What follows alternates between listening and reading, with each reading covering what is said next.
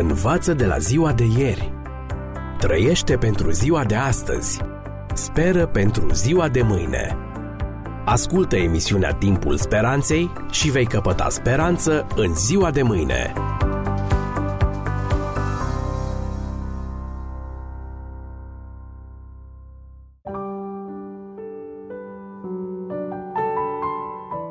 Dragi prieteni, bine v-am regăsit la o nouă ediție a emisiunii Timpul Speranței cu genericul Viață fără limite. În ultima ediție vorbeam despre teodicee, adică despre încercarea de a explica bunătatea, puterea și dragostea lui Dumnezeu în ciuda suferinței umane. Și ne-am oprit la marea dilemă și marea întrebare care sună astfel.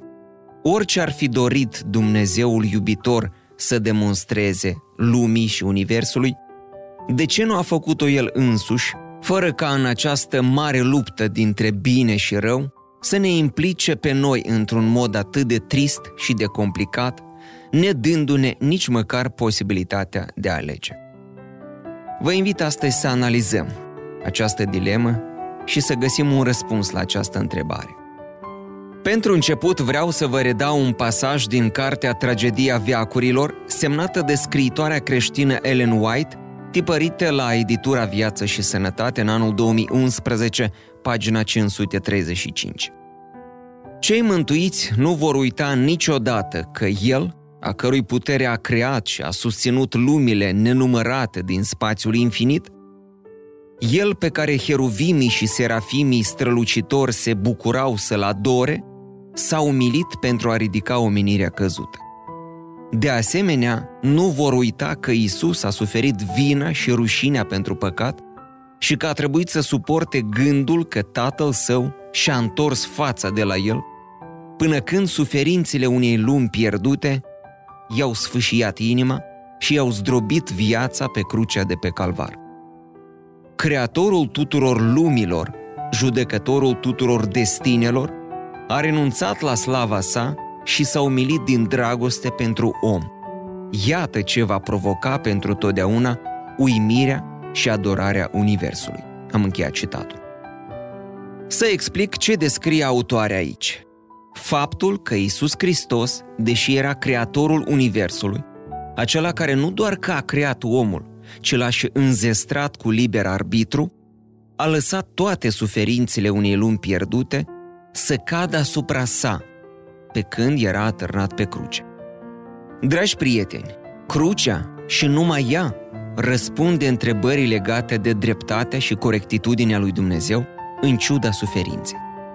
Orice teodicee care nu pune crucea pe primul loc este sortită să dispară înnăbușită de propriile absurdități.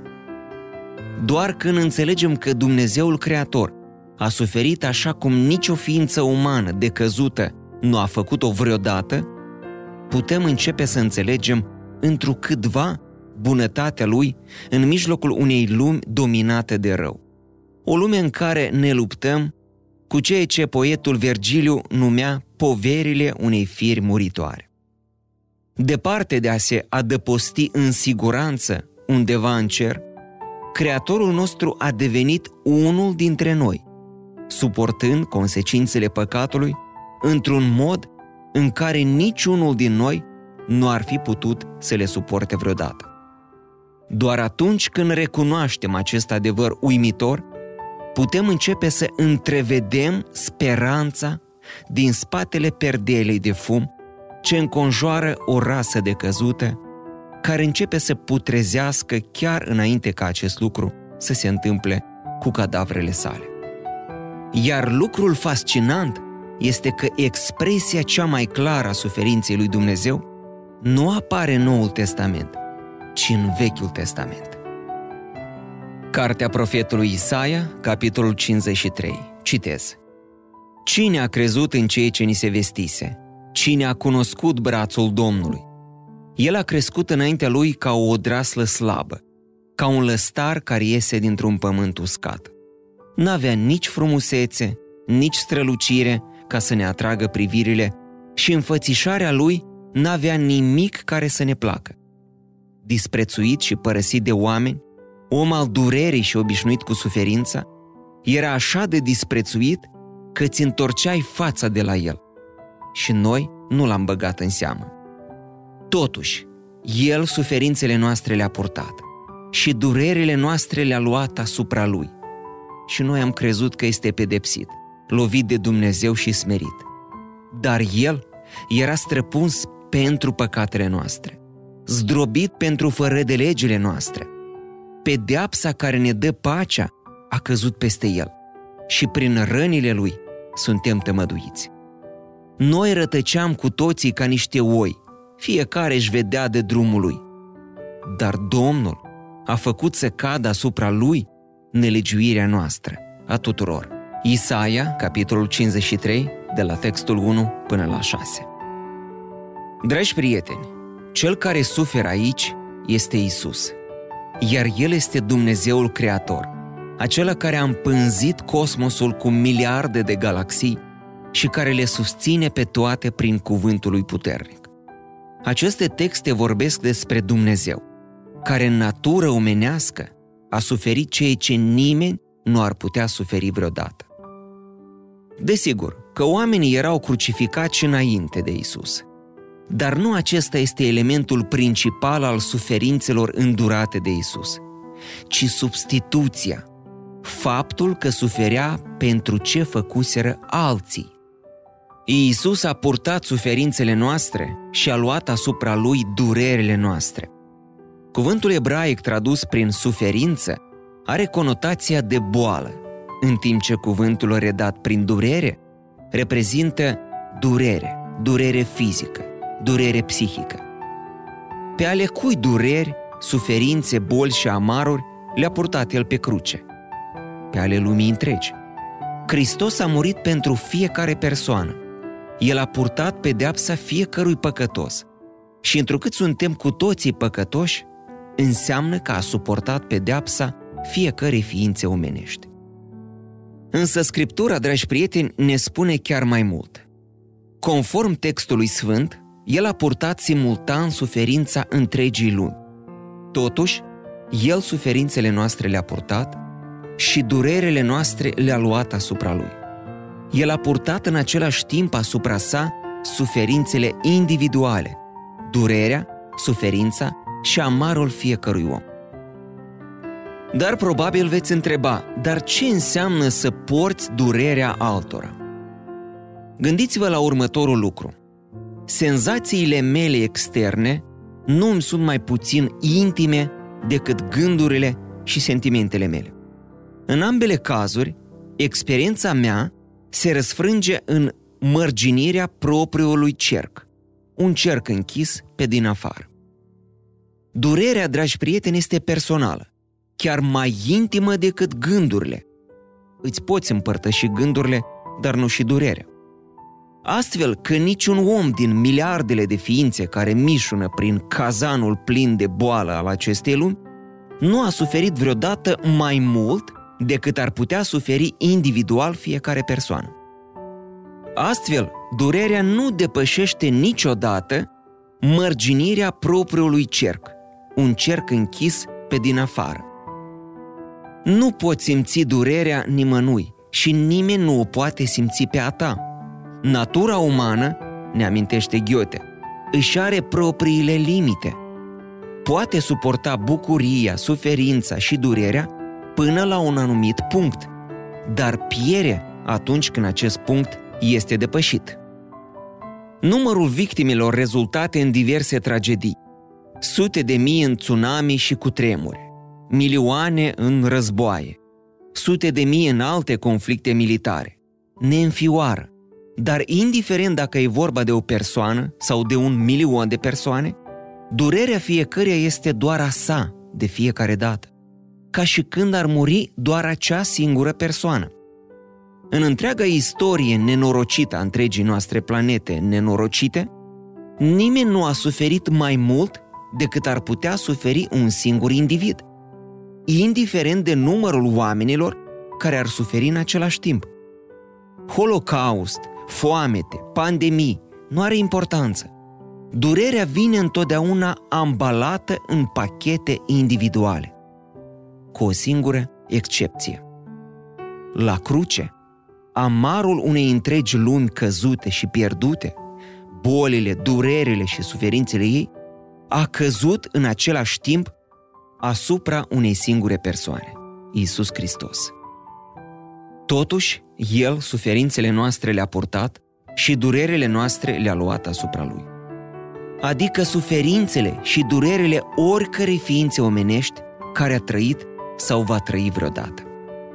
Toate s-au aflat acolo, concentrate în același timp asupra lui Isus, Dumnezeul însuși, ceea ce înseamnă că Dumnezeu a suferit pentru toată libertatea de alegere pe care ne-a oferit-o în calitatea noastră de ființe umane. Și atunci, stimați prieteni, cine ar putea să-L acuze pe Dumnezeu că ar fi indiferent sau că s-ar ține la distanță de durerea noastră, când El o cunoaște mai intens decât oricare din noi, deoarece a suportat-o mai mult decât oricare din noi. Albert Camus, tocmai el dintre toți, scria, citez, Hristos a venit să rezolve două probleme, răul și moartea, care sunt tocmai problemele care îl preocupă și pe cel răzvrătit. Soluția sa a fost ca, în primul rând, să le trăiască pe pielea lui. Omul Dumnezeu suferă la rândul lui cu răbdare. Răul și moartea nu-i mai pot fi în întregime imputate, din moment ce el însuși suferă și moartea. Am încheiat citatul. Camus nu a fost departe de adevăr. Răspunsul mai bun ar fi fost din moment ce el însuși suferă și moare mai rău decât ar putea o face vreo ființă umană. Și iată ce am constatat până aici. Dacă dorea ca oamenii să poată iubi, Dumnezeu nu avea altă opțiune decât să-i creeze liberi. Dar nu era obligat să-i creeze deloc. Și totuși a făcut-o, conștient fiind de toată suferința care putea urma. Dar pentru că este un Dumnezeu iubitor, deși știa că aceste lucruri se puteau întâmpla, a dorit să ne ofere un bine mai mare, unul care să poată compensa ori justifica toate lucrurile de dinainte. Dar și așa, cât este de corect ca Dumnezeu să rămână în cer, pregătind tot acest bine mai mare, în timp ce sărmanii și nenorociții de noi suferim și murim aici, într-o cloacă de război, sărăcie, boală și mizerie. Nu ar fi corect deloc. Tocmai de aceea, acest lucru nici nu s-a întâmplat.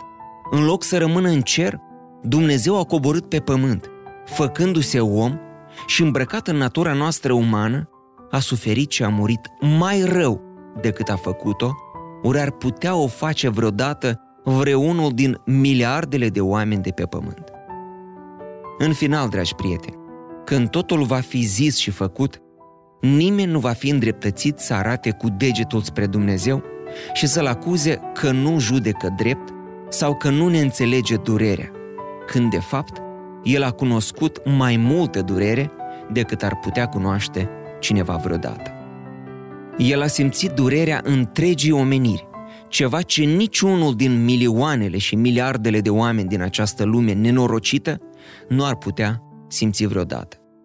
Dumnezeu s-a unit cu noi prin intermediul unor legături de durere pe care El și numai El ar fi putut-o trăi. Stimați ascultători, multe lucruri legate de durere și de suferință nu ne sunt încă clare. Dar multe lucruri nu ne sunt clare nici în ce privește, de exemplu, natura particulelor subatomice. Dar asta nu înseamnă că Dumnezeu nu este real sau că promisiunile de răscumpărare, mântuire și viață veșnică nu sunt nici ele reale. De partea aceasta a eternității, nu vom avea niciodată răspuns la toate întrebările legate de durere și suferință, care par total absurde și lipsite de sens. Ceea ce avem însă este realitatea crucii și faptul că niciun om nu a suferit și nici nu va putea suferi vreodată mai mult decât a făcut-o Dumnezeu. Și deși asta nu ne ușurează durerea prin care trecem acum, poate cel puțin să ne ofere speranța că nu este totul în zadar. Dincolo de asta, ne poate ajuta să ne încadrăm propria durere, în contextul mai amplu al luptei dintre bine și rău. Și ne poate ajuta să ne ținem strâns de credința pe care o avem până când vom vedea împlinită promisiunea. El va șterge orice lacrimă din ochii lor. Și moartea nu va mai fi. Nu va mai fi nici tânguire, nici țipăt, nici durere. Pentru că lucrurile din tâi au trecut. Învață de la ziua de ieri. Trăiește pentru ziua de astăzi. Speră pentru ziua de mâine. Ascultă emisiunea Timpul Speranței și vei căpăta speranță în ziua de mâine.